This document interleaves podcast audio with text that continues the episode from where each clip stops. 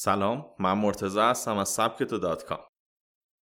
این پادکست برای ما خیلی با ارزشه چون صدامین پادکستیه که داریم ارائه میدیم.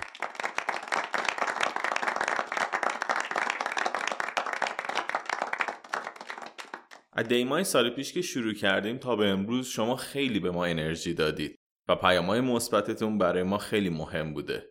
ممنون که همراه ما بودید. خب بریم سراغ پادکستمون. 6 نکته افزایش تمرکز برای کار کردن در خانه. از نظر من یکی از سختترین فعالیت ها کار کردن تو خونه است. چون حواسمون هزار یک جا میره.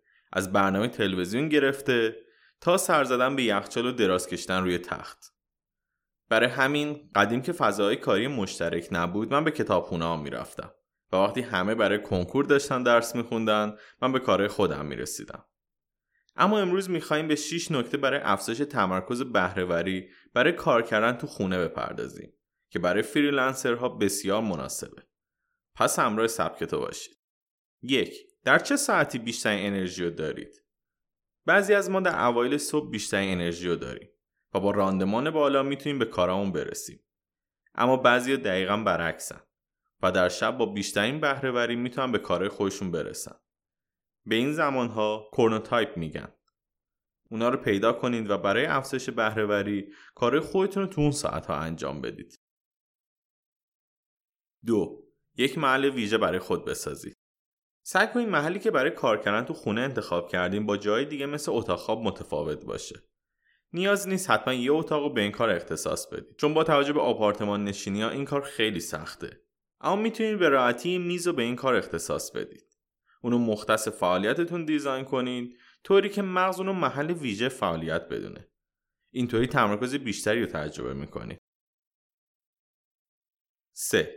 آهسته اما پیوسته باشید. یکی از مشکلات ما در کار کردن تو خونه عدم برنامه‌ریزیه. یعنی وقتی پروژه رو شروع می‌کنیم اونقدر ادامه میدیم که از پا میافتیم.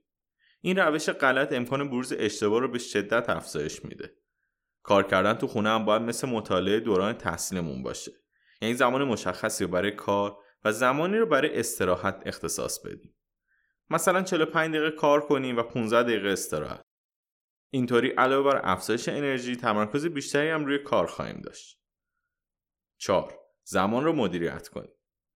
بهتره یه هفته برای یادداشت کردن زمان فعالیت هایمون وقت بذاریم و بنویسیم که چقدر کار می‌کنیم، چقدر استراحت داریم و چه زمانهای فعالیت های بیهوده داریم و با برنامه ریزی مدیریت زمان رو به دست بگیریم. همه ما وقتهای زیادی رو پای تلگرام و اینستاگرام می‌ذاریم و مدیریتی روی آنها نداریم. بهتر فعالیت های روزمره رو به زمانهای استراحت ما منتقل کنیم تا هم از کار عقب نیافتیم هم استراحت کافی داشته باشیم 5.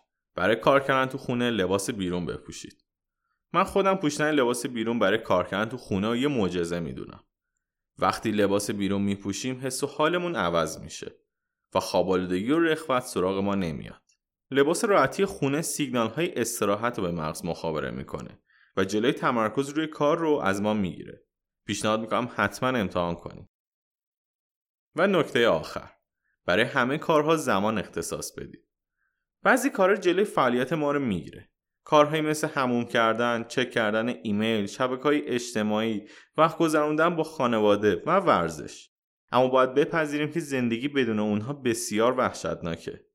بنابراین نباید اونها رو مانعی برای پیشرفت خود بدونیم. بهترین کار تنظیم زمانهایی برای اونهاست. به جای کنار زدن اونها زمانی بهشون اختصاص بدید و به اون پایبند باشید. خب شما چطور کار کردن تو خونه رو برای خودتون مفرح می‌کنید چه کارهایی تمرکز شما رو افزایش میده؟ حتما با من و بقیه شنونده ها در میون بذارید. کانال تلگرام ما اد کام